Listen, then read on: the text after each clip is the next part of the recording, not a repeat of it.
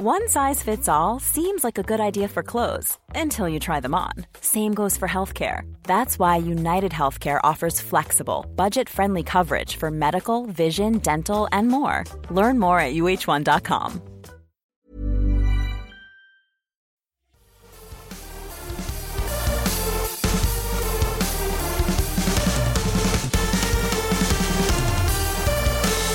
Hi there, and welcome to the Syrupcast. If you're tuning into the Syrupcast for the first time, it's a podcast by Mobile Syrup, Canada's largest independent tech website, in which we look back at the week that was in Canadian telecom and tech news.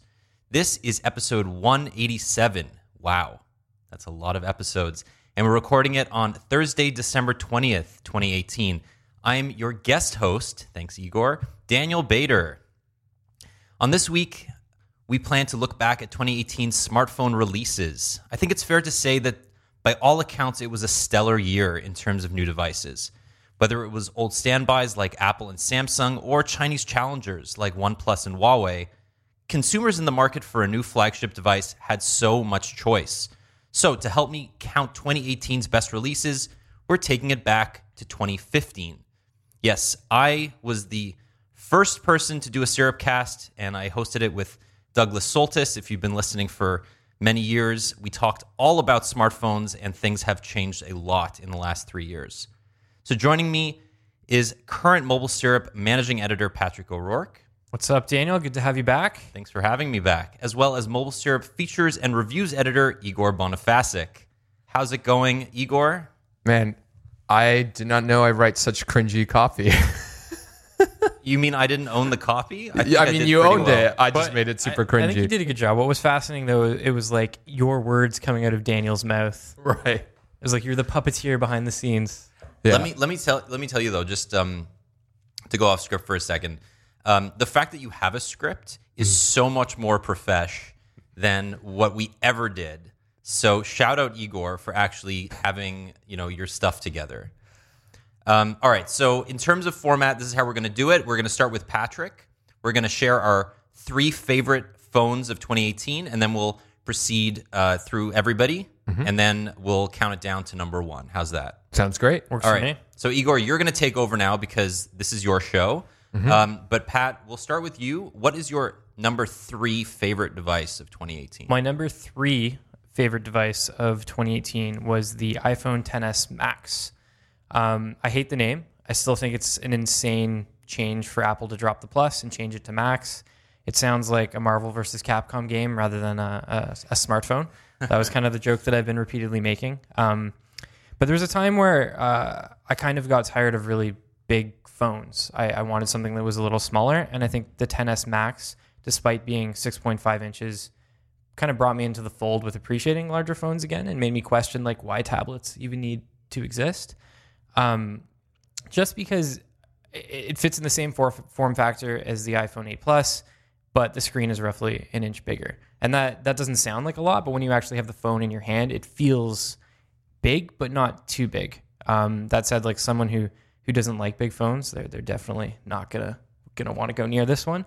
Um, so that that was a big part of it for me was was the screen. It also has the A12 Bionic, which is overkill um, for the most part, um, depending on what you're doing with your with with your smartphone. And in general, I've had a pretty good experience with it. I think it was a bit of a pedestrian update for Apple. Um, it was obviously a year where they weren't doing anything uh, huge in terms of updating the device, um, but it was a competent update to uh, last year's iPhone 10. Anything to add, Daniel? What are your thoughts on the? You know what? I bought it. I actually, I, had, I was, I was like day one buyer of the 10s Max. I was like, okay, I'm gonna experiment with this new form, like this new size. Did you line up? Patrick, I had to ask. no, I was like a week late. I had, I had a baby like a week after, a week before the phone came out. That's Uh, fair. So not only did I not line up for it, I didn't even go to the Apple store for it. I ordered it online and got that like unmarked box in the mail because Apple's very careful about how they ship their products. Um, it's not from Apple; it's from like some random company in Markham, uh, if you live in Ontario. Anyway, the phone was massive. It was the like I couldn't use it. I, I actually thought it was so big and so un- ungainly that I just didn't want to use it at all. So I returned it and bought the iPhone 10s, and I, I like it. Um, you know, but um, yeah, I mean it's a big iPhone. I just don't think they use the space very well. Like the screen is so big, and yet the um, the size of the icons is massive, and everything else is bigger. But like at the time, I guess I hadn't. Uh, none of the developers had updated their apps to take that was a big advantage of it. So I guess now it must be different. Yeah, most developers have adapted the the UIs of their apps to to fit the display. Um, and I mean, I had the same reaction as you when I tried it at Apple's event. Um, I think in my like hands-on preview, I talked about the fact that like the phone feels enormous. I couldn't hold it in one hand; it felt like too much. Um, and I would say that I even felt like that a little bit after I finally got my hands on one for a longer period of time. But now when I pick up the regular sized uh, iPhone 10s, which I think John has the one that we we got to the office, um, it feels tiny to me. Uh, but I do agree that Apple definitely could have done a little more with the screen real estate, and I'm hoping that's something that we see in the next uh, iOS iteration. If I can, the only thing I will add is none of this is as bad as the iPad Pro and trying to use apps like Instagram on the iPad Oh Pro. man, yeah, Uh, so bad. Check out my Twitter if you want to see what that is all about. But I'm sure most people, if you've ever used an iPad, you know what I'm talking about. I don't understand how there's not a native Instagram iPad app yet. Especially since there's one for Windows 10. Yeah, it's insane. I don't Yeah. get it. Um, all right, Daniel, what's number three for you? All right, so I'm gonna um, because uh, producer extraordinaire Samir is not on the show. I'm gonna actually give this one. Uh, I'm gonna I'm gonna shout this out to him because this is my number three. Uh, it's the Sony Xperia XZ2 Compact. Uh, one of my favorite small phones ever, and one of my favorite phones of the year. It was everything I wanted in a phone, period. It just happened to be in a really small form factor. Um, it performed insanely well. The fact that it has a camera shutter is great, but the camera shutter on the on this phone is not undermined by the fact that its its larger counterpart, the XZ2, is super slippery and really difficult to use. So you can actually hold on to this phone. You can, you know, palm it because it's it's small. The back is made of plastic so it doesn't slip out of your hand. So you can use this great camera as a proper camera with a shutter button, which I really appreciate. Uh, and overall, the the lower resolution screen means the Snapdragon 845 just screams. Um, and I really like Sony's skin. I think it's not even a skin anymore. It's just you know it's basically stock Android. It's shipped uh, with Android 8.0 8.0 Oreo, but it got updated to Pie pretty soon after Pie got released for the Pixel. Um, and overall, I just think Sony is the most underappreciated OEM doing business today. I I can't disagree with that. Samir liked that phone so much that I think it's included in his favorite things of 2018 list. Yeah, he, he's nodding at me and giving me the thumbs up. So Amazing radio, yes. Yeah, he he definitely really liked that phone too. Uh, so the only thing I will add to this is if you want to take if you want to go digging through the archives, one of my favorite pieces that Daniel wrote for Mobile Syrup back in the day was was essentially like why I love the Xperia Compact. Um, and at that point, I can't remember which one it was. This was many years ago, many moons ago. Um, but I imagine a lot of what he said now, he said then. Yeah, I mean that's Sony's hubris. Yeah. releasing five phones every year, and none of them are. It's so iterative. It take it takes them years to get to to you know leap over generationally their predecessors. But this was a leap year. I mean, this was a significant upgrade um, in all respects.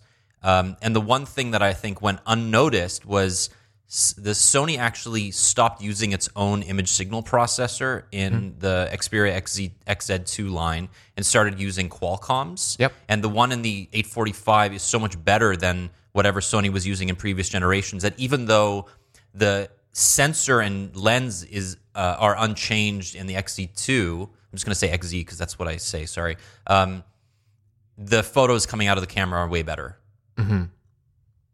Um, and so correct me if I'm wrong. Is the was it the XZ2 series that they added the uh, their new haptic feedback, the crazy one? Yeah. That was not in the smaller one. There was, and I think that was a big good thing.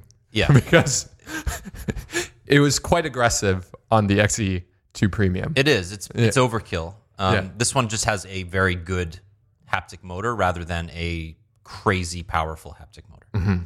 All right, so number three for myself, uh, a shout out to uh, staff writer uh, Dean Daley.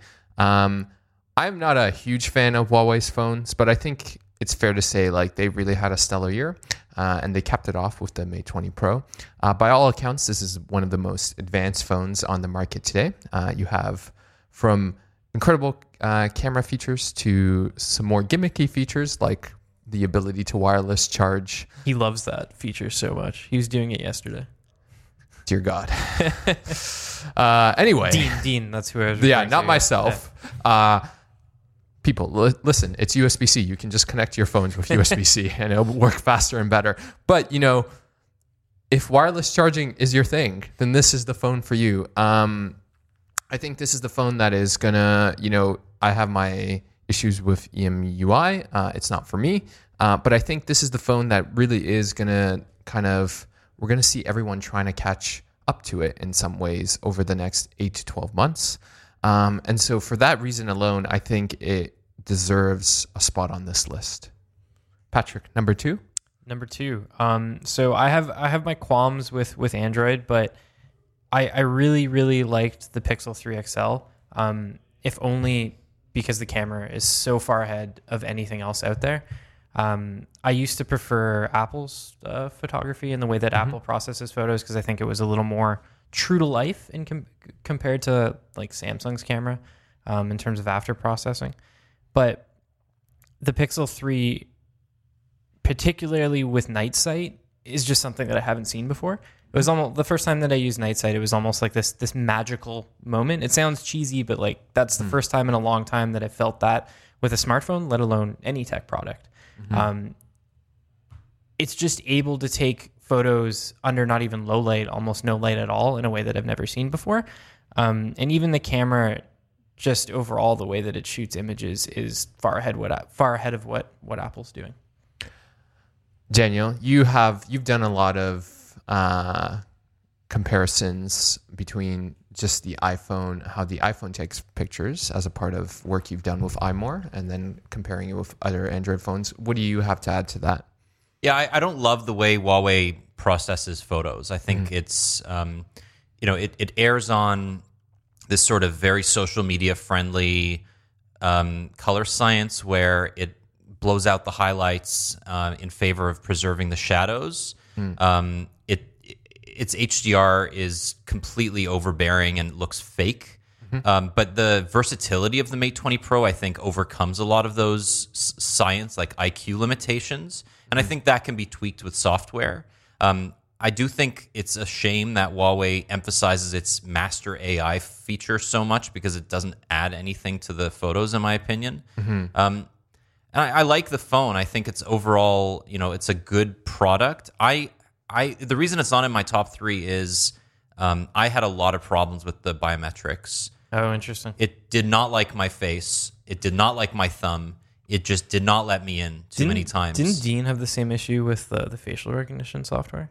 I think he did. Um, yeah, and I think so. I think you know, quite honestly, that is, uh, you know, if we're, it's an issue where like the vast majority of developers, whether it's on Huawei or um, it's essentially white developers on the Western side, and then you have Yeah. Asian developers, and then they don't like build software that accommodates people of color, right? And so I think that's where a lot of like unfortunately his issues come from. I don't know what your issues stemmed from, but I'm my a- I'm terrible a- software. I, I'm a white guy. Yeah. Uh, and I don't know if it has anything to do with with um, you know skin color or bias of you know machine learning bias in any way.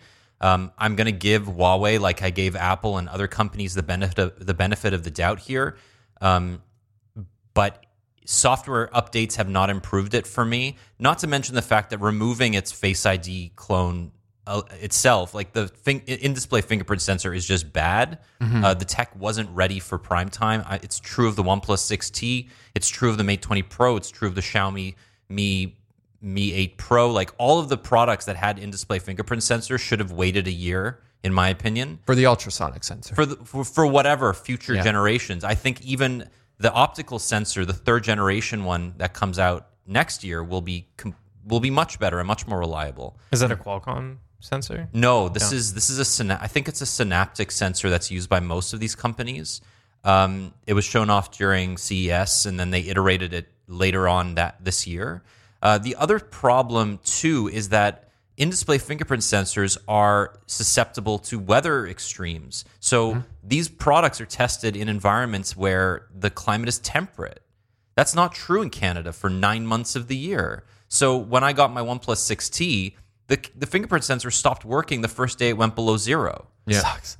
because it's an optical sensor and your finger the, the, the fingerprint changes when it, it, it contracts when you're cold and i think that's an issue that these companies didn't take into account so i don't know and anyway the that phone is troubling to me because it's got so much potential left on the table Right. Uh, so just to shift gears, um, to uh, so both Pat and I picked the Pixel Three. He picked the Pixel Three XL. I picked the Pix- the Baby Pixel because Baby Pixel is love. Um, where does the Pixel fall on your, or does it fall? In it your top does it's it's coming up? Okay. Is it your number two? it is not my number two Okay. Okay. So how about we save more of our thoughts on the Pixel for when we get to Dan? Sure, that works. Um, what is your number two, Dan? My number two is the Samsung Galaxy Note 9. Um, it's uh, you know I in, in the intro I didn't mention it, uh, but I I'm Android Central's managing editor. Uh, we picked the Galaxy Note 9 as a as a company as a as a site for a phone of the year. Um, largely for the same reasons a lot of people picked it as phone of the year. It does nothing badly. It's a very well rounded phone. It's big and that may be an issue for some people. In that case, get the Galaxy S9 or S9 Plus. But this is the year that Samsung really stopped flaking in any categories. Um, at the same time, you know, it's it's got a reliable camera that's not the best by any means, but it gets the job done in most situations. In fact, I would say that if you're into macro photography, Samsung will give you the best photo out there, period. But otherwise, it just does everything really well. But the Note 9 is standout in camera, it's standout in screen, it's standout in performance. Um, and the S Pen is still one of those accessories that people take for granted. Um, I don't use it all the time when I'm using the phone, but I like it when I have it. Did you like the the shutter feature that the S Pen had? I used it for the self for s- taking selfies because it's awkward to hold a phone Yeah, yeah. that big. Uh, but otherwise, no, I didn't really use it. I found that I used it a lot when I was reviewing the phone to test it out, and Yeah. then after that, I never touched it again. And that's not something I expected. I thought I'd like put the phone down and take photos that way, but I think it's a cool idea, and I'm glad that they came up with it. But I just didn't find myself using it after finishing reviewing the So- device. I'm gonna I'm gonna sort of t- like sidestep a second to talk about um, some inherent limitations with how we as reviewers I think use phones. Um, that's a feature I think would get used a lot more once you get used to a phone and integrate it into your life on a more permanent basis. Where it's this, it's the little things that you sort of build into your daily routine um, that we don't get to really do because we're we're moving on to the next thing so quickly. And I think that's a, a problem with with reviewing phones in general. But with a feature like that, um, I would expect that if I used the Galaxy Note 9 every day for six months, that would be a feature that I would try or at least make a concerted effort to integrate into my life. Yeah, I think that's fair. Um, uh, probably if I, if I stuck with the phone for a longer period of time, I could see myself using it on occasion. That's definitely fair. Yeah. Yeah, and I think it just speaks to, excuse me, it speaks to um, a wider issue, which is you know we're expected to be experts on embargo, right? So a lot of these phones, we get them ahead of time, and I know this is inside baseball. I'm sorry.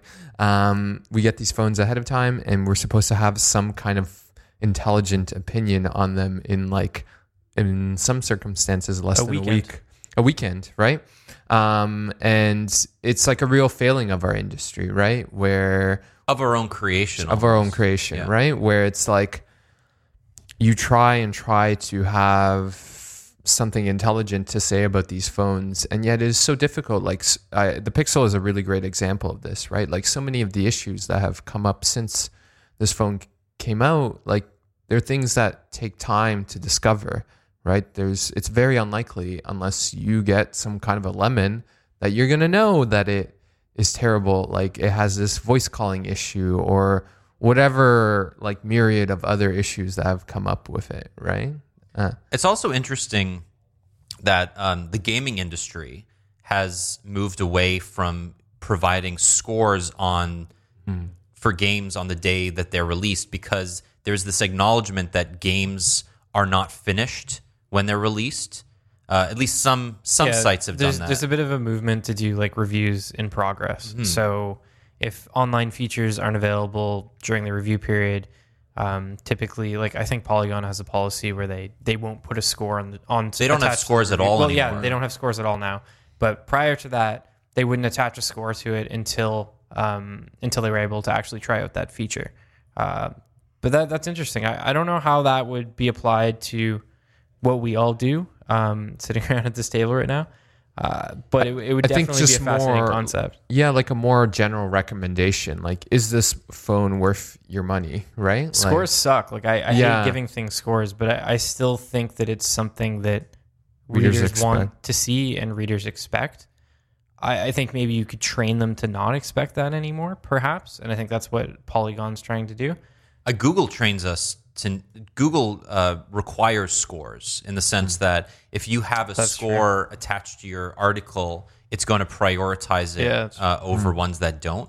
So in a in a sense, it's Google's fault for uh, its algorithm. Uh, its fault for not for for punishing articles that don't have it. But at the same time, um, you know, we're we're in a position where, as Igor said, like we're we're we have to give authoritative statements about a product.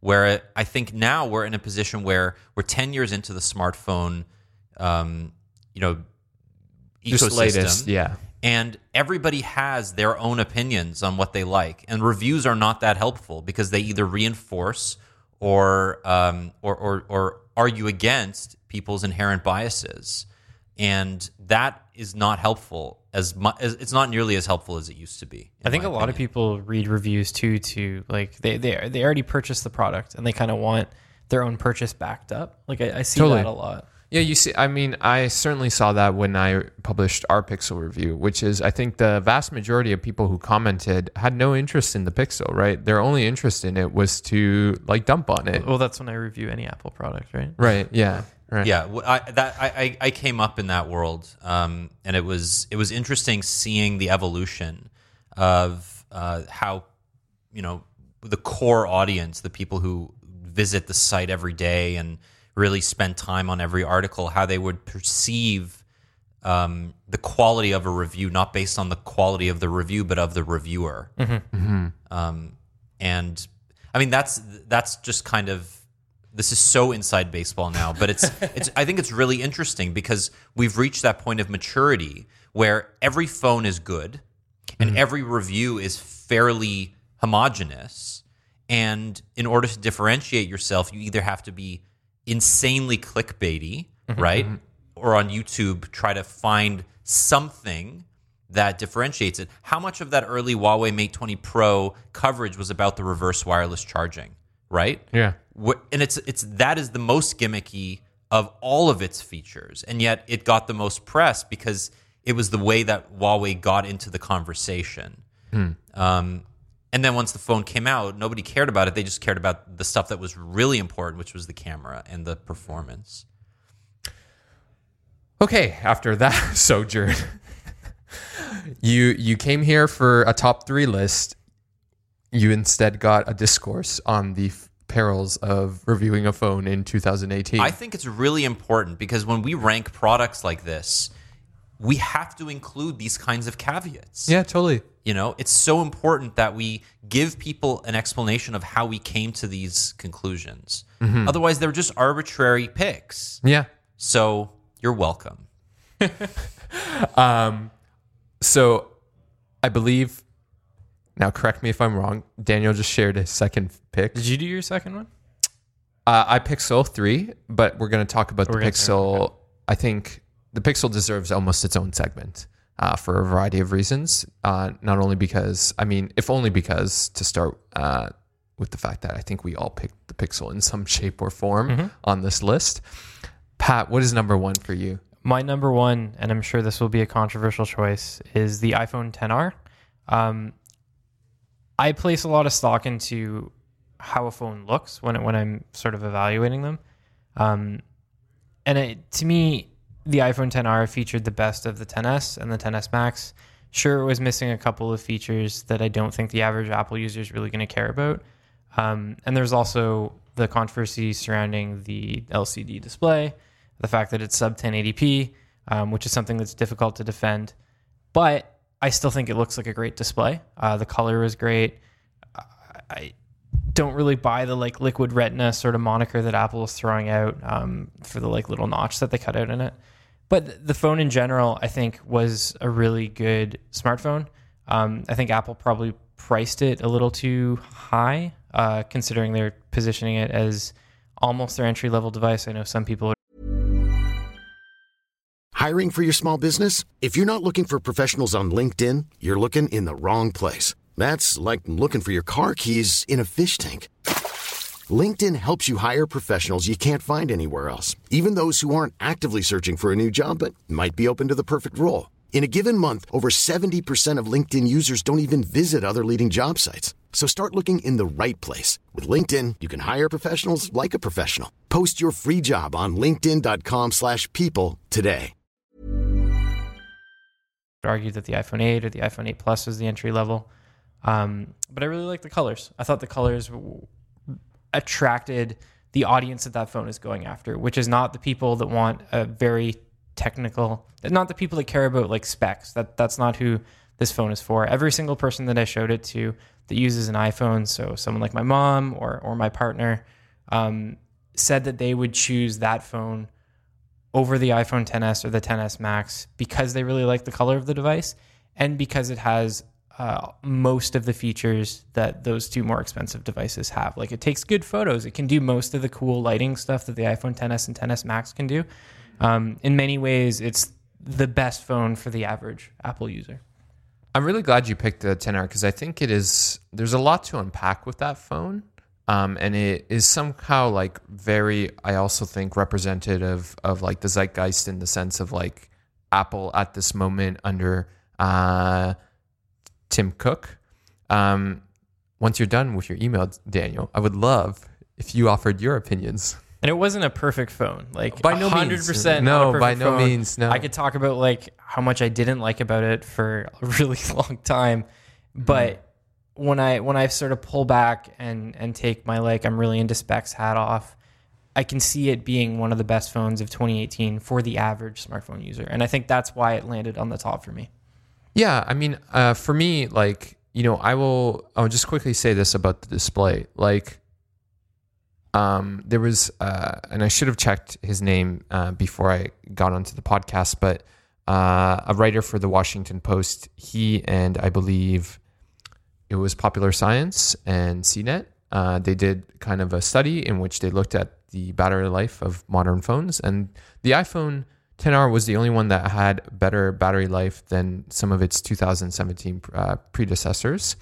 Um, and you know what? I will take the sub 1080p display from Apple any day of the week over like an equivalent 1080p display from an Android manufacturer, if only because Apple has the color science down to like an art form at this point, where it, they make some of the most color accurate and vibrant displays in the industry. Anyway, Daniel, I turned the mic you over. yield the floor. No, I, I, Yeah. I agree. I think it's. Uh, I've, I haven't used a 10R. I've seen it, um, and I, I understand its its uh, its its necessity. Um, I think in Canada it's still overpriced, but everything Definitely. is overpriced here. So it's hard to argue that thousand dollars is too much money when pretty much every phone that's not a budget device is within that realm. Um, you know, let's look at the let's look at the way that it's priced um, in the U.S. You know, it's it's what seven ninety nine compared to nine ninety nine. Um, you know, it's a full two hundred dollars less than the 10, 10s. As as Pat said, you don't lose a lot. Um, part of me the, the part of me that watches a lot of video and i do watch way more video now than i did a year ago is not happy with the fact that you hmm. can't get 1080p video. Like you cannot even reach that point on this phone. It's somewhere between 720 and it is yeah it's like 8 870 Some weird- p. some weird it's- yeah, it's closer to 1080p than it is to 720, but it's still not 1080p. And I think I think YouTube videos downgrade to 720 on it. I believe. I, I'm I wouldn't I wouldn't doubt it. I mean, I'm sure it shows you that it's 1080, but as Igor said, the screen is good. It's very very bright. Uh, you don't really have to pixel peep, and if you if you're pixel peeping a phone, you're not buying a 10R. Like Yeah, you're exactly. buying you're Yeah. buying a 4K. Dis- you know, it's, you're It's a not- different audience. It's a totally different audience, and I think you know we have to acknowledge that um, as Android focused as a lot of the really diehard f- smartphone fans are, um, the iPhone has 50% of the market in Canada and more of that in the US. It's about 52 to 48. Um, in the rest of the world, Android dominates. It's it's it's a fact. But in North America, the iPhone is still king as the as the single most popular phone out there uh, by a long shot. I mean, if you look at say the Galaxy S flagship, that has 20 to 25 percent market share at most, um, and then the rest of it is spread out between all the other Android phones. So Apple's doing something right here. Um, in terms of introducing a value conscious product, this isn't really that. Like you're not looking at, a, at the 10R as a budget device. I I don't know, Pat. For the size though, like you've used the 10s, the 10s Max, the 10R. Do you find it to be the like a happy Goldilocks medium between the two? Yeah, I, I think I did find it to be pretty much a happy medium medium between the two sizes. It like I, I'm used to using big phones now, right? Like I I talked about how I really like using the 10s Max. I don't find it too big. Um, I think the 10R's display feels a little bit bigger than some people might expect, simply because the bezels have been minimized. They're still bigger than they are on the 10s Max and, and the 10s, but you get that little bit more of screen real estate in a body that's I think relatively the same size as the the iPhone 8. Right. Um, so it, I, I think it does it does fit that middle ground pretty well. Yeah, and it's gonna it's gonna sell. You know, it's interesting because we've we've been hearing all of these supply chain report. supply chain r- rumors and and the fact that Apple has discounted and incentivized trade-ins for the X for the 10R uh, is fascinating because you would expect this phone to be selling Yeah. really really be. well. I think uh, so. If I can just quickly just jump in there, I think it, where I'd like to take this conversation is I think this phone is also important because it is somewhat like an inflection point on kind of the Tim Cook strategy that has dominated Apple products for the last couple of years, which is you know include increase the average selling price, right? And I think you know that we're finally starting to see that strategy backfire, right? Where the I believe in the US, the iPhone uh, 10s is $100 more expensive than the iPhone 10 was, right? Um, and, you know, yes, it is quote unquote a better phone. It has a new chip, but for all intents and purposes, it is just a replacement of the previous model. Anyway, Daniel, I interrupted. I'm sorry. Continue. No, I, I, I think that that's a good point. Um, the only thing I would add to that is the 10R at 799 is still more expensive than most of the older iPhones that people are going to be replacing. So if you're coming from a 6 or a 6 Plus or a 7, you know, those were still 699, 799 products. So you're not you're, you're as as Apple loves to do, they're cannibalizing their own product line. And with this, I don't think they're stymieing their um, their ASP, if only because if you're if you're going to be upgrading to a an, an, a 799 or 999 or you know $1100 iphone you're still upgrading to a more expensive product. Um, and they understand that it's it's either people may not be if, if the iphone 10r didn't exist there's a chance that they may go over to a samsung or something else.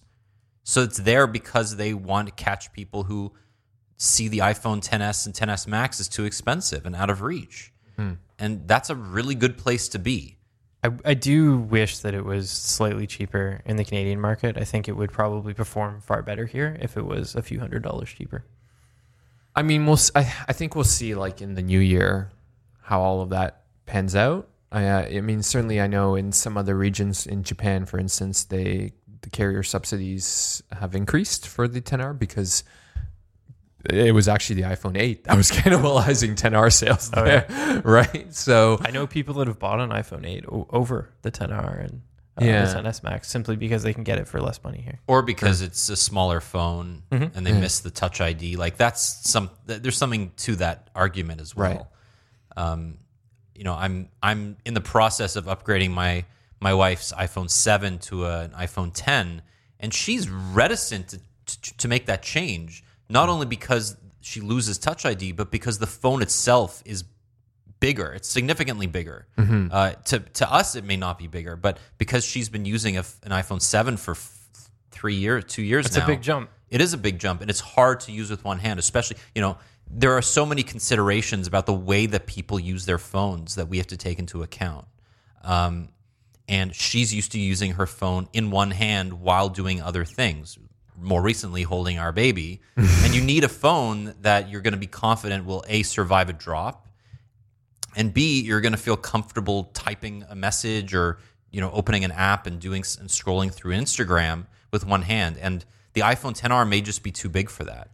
I think also like uh, you know this is something I've thought about a lot and discussed in previous podcasts. I think as much as you know Apple's gestures are the best, it still adds a layer of abstraction for the average user that is it, it takes a while to get used to, right? Like especially when you had for so long the comfort of the home button and that kind of like let's say interface flow was so simple, right? And now you have to learn these like how do I multitask? How do I pull down the uh, quick settings menu? Like once you get used to them, they are excellent and certainly better than like you know uh, Android's. I, I, I don't even know how to describe it multitasking menu without swearing. when when I go back to use like uh, my partner, she uses uh, an iPhone 8 Plus, and if I pick up her phone, and I like it, it's a conscious thing that I have to do to go back to the way that multitasking used to work, to go back to the way that I would jump between apps, even closing an app. I find that really really difficult. That's not something yeah. that I expected. Because the first time that I touched the iPhone 10 at an Apple at an Apple event when I went hands on with it, I, I thought it was brutal. I, I couldn't figure out how to do anything. I spent like five minutes just trying to get multitasking to work properly because it requires this very specific gesture. Um, but then after getting my hands on it and using it more frequently, it, started to feel natural. But there is that like period of time where you you sort of have to get up to speed with it and you have to wrap your head around how it all works because it's different. There's there's a learning curve to it. Not to mention the fact that um, my gallery is just full of accidental screenshots. Hundred percent mine too. because you know why would you have another button? It just you know it's it, that's the kind of thing. It, it there's so many um, vexing design decisions that were made when transitioning away from the home button that we like they were just engineers going okay we don't have a choice what's what's the what's the decision that's going to cause the least amount of friction let's go with that as opposed to removing the friction altogether There's an entire episode I feel that could be devoted to Android's uh, quick task uh, multitasking uh, uh, gesture, but we'll leave that for a separate episode. Um, last but certainly not least, we have number one. Um, Pat, what was number? Or you Uh, had mine- number mine was one. the sorry. 10R, yeah. Yes. Sorry. It's been it's been a great podcast, but it's been a winding one. Dan, what was number one for you? Well, it's going to be no surprise. It's the Baby Pixel 3. Um, it's hands down my favorite phone. It was my favorite phone the moment I got it. Um, it did not experience the bugs that other people uh, claim to have experienced. I did really appreciate the um, careful decisions that Google made in uh, in adding features to the phone without removing any of that simplicity. I'm of the minority, I believe, that actually likes the gesture system on uh, the Pixel 3 better than the previous version, if only because once I got used to it, it now feels very intuitive to swipe between apps very quickly. That's true. Um, and once you get over that two step app drawer layer, uh, it does become quite. And, and what I've done is I've actually found that uh, the five apps that Google shows you when you So good. update when you when you open the multitasking menu, they're always one of the apps that I want to use is always in that list. It just knows. Like w- before I go to bed, my alarm app, my clock app is always there, even if I haven't touched the clock app in you know almost 24 hours. Um, you know, it's the same thing. It just it knows what I want to use and it shows me the app, and I don't often need to go into the app drawer anymore. And it's those kinds of small um, improvements that are that that feel deliberate and careful and thoughtful. And to me, that just makes the Pixel 3 the best phone I've I've used this year. So some of your colleagues have confided me in person that you are a pixel or baby pixel apologist. What do you say to that? True. Okay, there we go.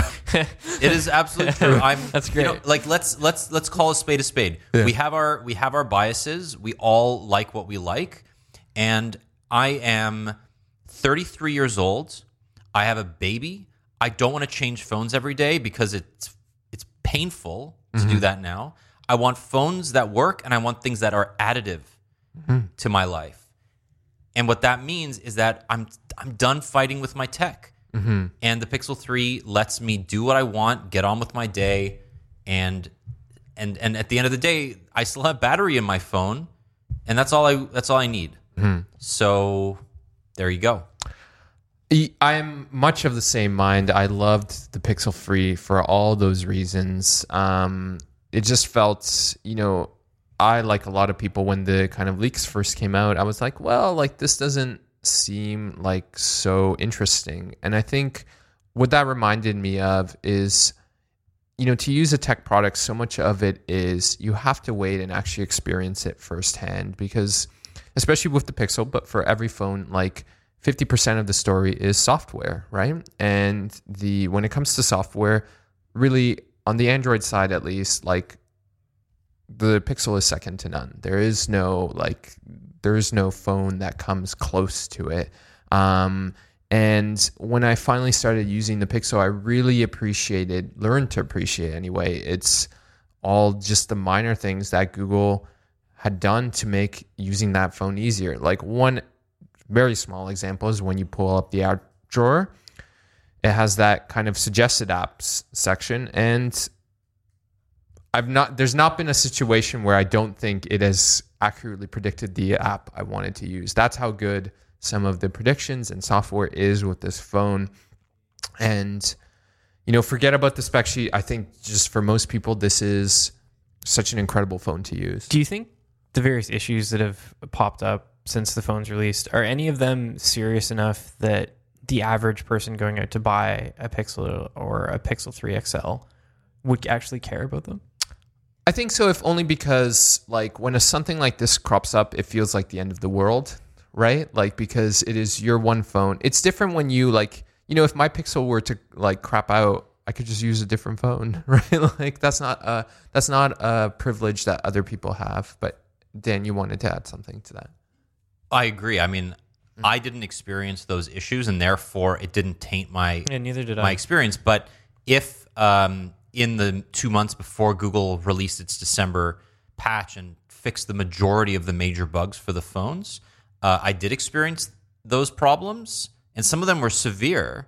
I would have thrown my phone into the ocean and the not, voice not calling back. issue was was a pretty big deal. Yeah, every I mean everything could have been a major problem, and Google needs to get its QC under control. It just does. It has it, it- this is the this is the company that builds Android releasing a a phone every year that is plagued with more bugs than any other Android phone. I mean, it's it's not acceptable.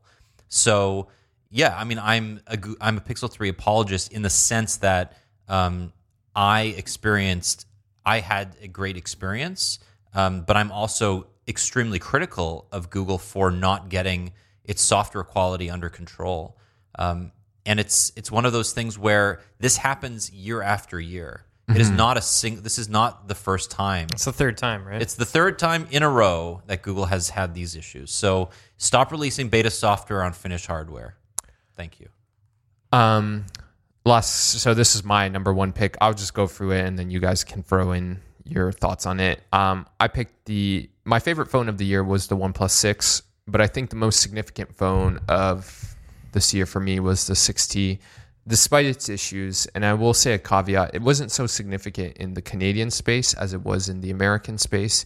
You know, the addition of a partnership with T-Mobile and then Band 13 support, which opened up this phone to Verizon, um, just capped off what was like an incredible not only year but five year run for OnePlus, where now this company is really positioning itself really positively into the future. Um, and I just think you know there are obviously with the OnePlus as there have always been issues. I wish it had a better haptic engine. I wish it had an official IP rating, but overall, it is such for the price, and especially in a market like Canada where it is like there are very bargains are few and far between with the OnePlus 6 and the OnePlus 6T, you get so much phone for a reasonable amount of money, I think, and it's just hard to beat. What did you think of the in-display fingerprint sensor? I, I like I I tried the what was the one that we just got in? I got you the McLaren one. So I've been playing around with that. I haven't really spent enough time with it to form a, a, a, a an expansive opinion on it. But the animation for the the fingerprint sensor was pretty sick. it's over the top in all the best ways. um, yeah, you know what? It's if I'm being perfectly honest, it's trash. And I thought like the 6T at best was like a lateral upgrade. like, uh, but you know, OnePlus is going to OnePlus, and you know, this was a way for them to market this phone on T-Mobile. It's the first one in America with an in-display fingerprint sensor, which not even Samsung or Apple could say, right? Yeah, here, here. I mean, you you nailed it. Um, this is the 6T was a worse phone than the 6, but a much more important one. And the legacy of of that of those two phones together um, is going to propel the company into 2019, where it stands next to companies like Samsung and Apple, which is something that Crazy. LG and and uh, and and and HTC and even Google would would kill for. And they've done this basically by doing everything that they could to be like sneaky and snarky and sarcastic and and almost shooting themselves in the foot from a marketing perspective and yet they've recovered every time and they've done it better the next time and they've just been able to get every time they've dug a hole they've they've they've like done an amazing job at getting out of it and then and then building a higher wall. I don't know like the whatever Yeah. metaphor you want to use but they've done a really good job um, becoming part of the mind share as much as they have with releasing the phones. Yeah, I mean, I think, you know, just to kind of illustrate this, at so many points at its history, OnePlus could have become essential, right? Where it was like, we're selling this phone for $200 because we like need to get rid of it, And, like, right? the in, the invite system and yeah, like at so many points. Anyway, um, we're over. Uh, Samir is just laughing at me, but I think it was the type of podcast that really deserved us going over. Uh, shout outs, Pat, starting with you. 'cause yeah, You have one. Uh, I I got one prepared. It's it's written up for, for first time ever. Um, so I just wanted to send a shout out to the guy who hacked my Spotify account for introducing me to a wide variety of pretty awesome Tunisian rap. So my my account uh, got hacked yesterday. Uh, I, well, I think it happened like overnight because I woke up in the morning to an email from Spotify saying that my email had been changed uh, to a random email that I didn't recognize. Uh, so I reached out to Spotify on Twitter, didn't get a response for a couple hours. Finally got through. They sent me a link to their customer service page. Got on a chat with someone, um, and they reset my account. But for those like I think roughly ten hours, this guy had my account, and I couldn't get back into it because Spotify doesn't have two-factor authentication. There was there's no phone number I could put in. There's no secondary email for recovery. He had changed my email, so there was literally no way for me to get in. Um, and when I got back into it, uh, they told me that I could reset the recently listened to and, and playlists that were saved in there because he had messed up a bunch of stuff. So I, I reset the playlist, but I, I kept the recently listened to uh, just as uh, commemoration for his his failed efforts. Good for him, honestly. If you're that tenacious to get into somebody's Spotify account, He he had it like all set up, man. Like he had playlists, he had saved songs. He was like he was in it for the long haul. This wasn't a short term thing for him. Wow. He also destroyed my because I had a, a family a family account too. So everyone who was on my family account was removed as well. So then I had to like re-invite them all. And he had invites sent out to a bunch of his friends, but none of them had accepted them yet. So I had to like, cancel all the invites. It was a it was a fascinating experience in in password security and uh, and the need for two factor authentication.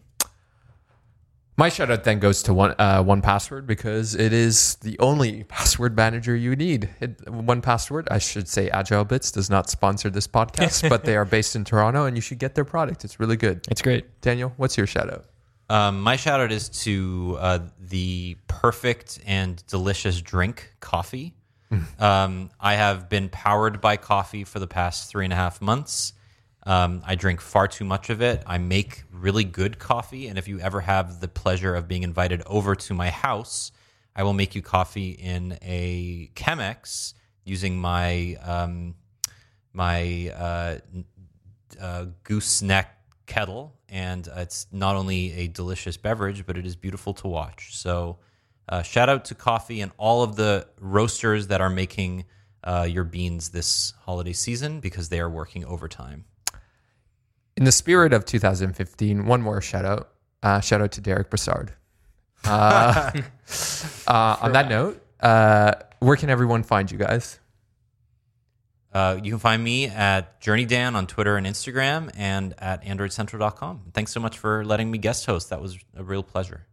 I think people will really like it. You can Yeah. find me on mobilesyrup.com as always, and also on Twitter at, at Patrick underscore O'Rourke. I'm at Igor Bonifacic, where I tweet about Palm patents. You Uh, did. You have been tweeting a lot about those. Yeah, it's been fun bringing back the Ghost of Palm. And uh, yeah, Mobile Syrup is at Mobile Syrup, whether it's on Instagram, Facebook, or Twitter. Uh, we'll see you next week. Until then, Merry Christmas to one and all. And uh, if you're celebrating some other holiday, happy holidays. See you soon.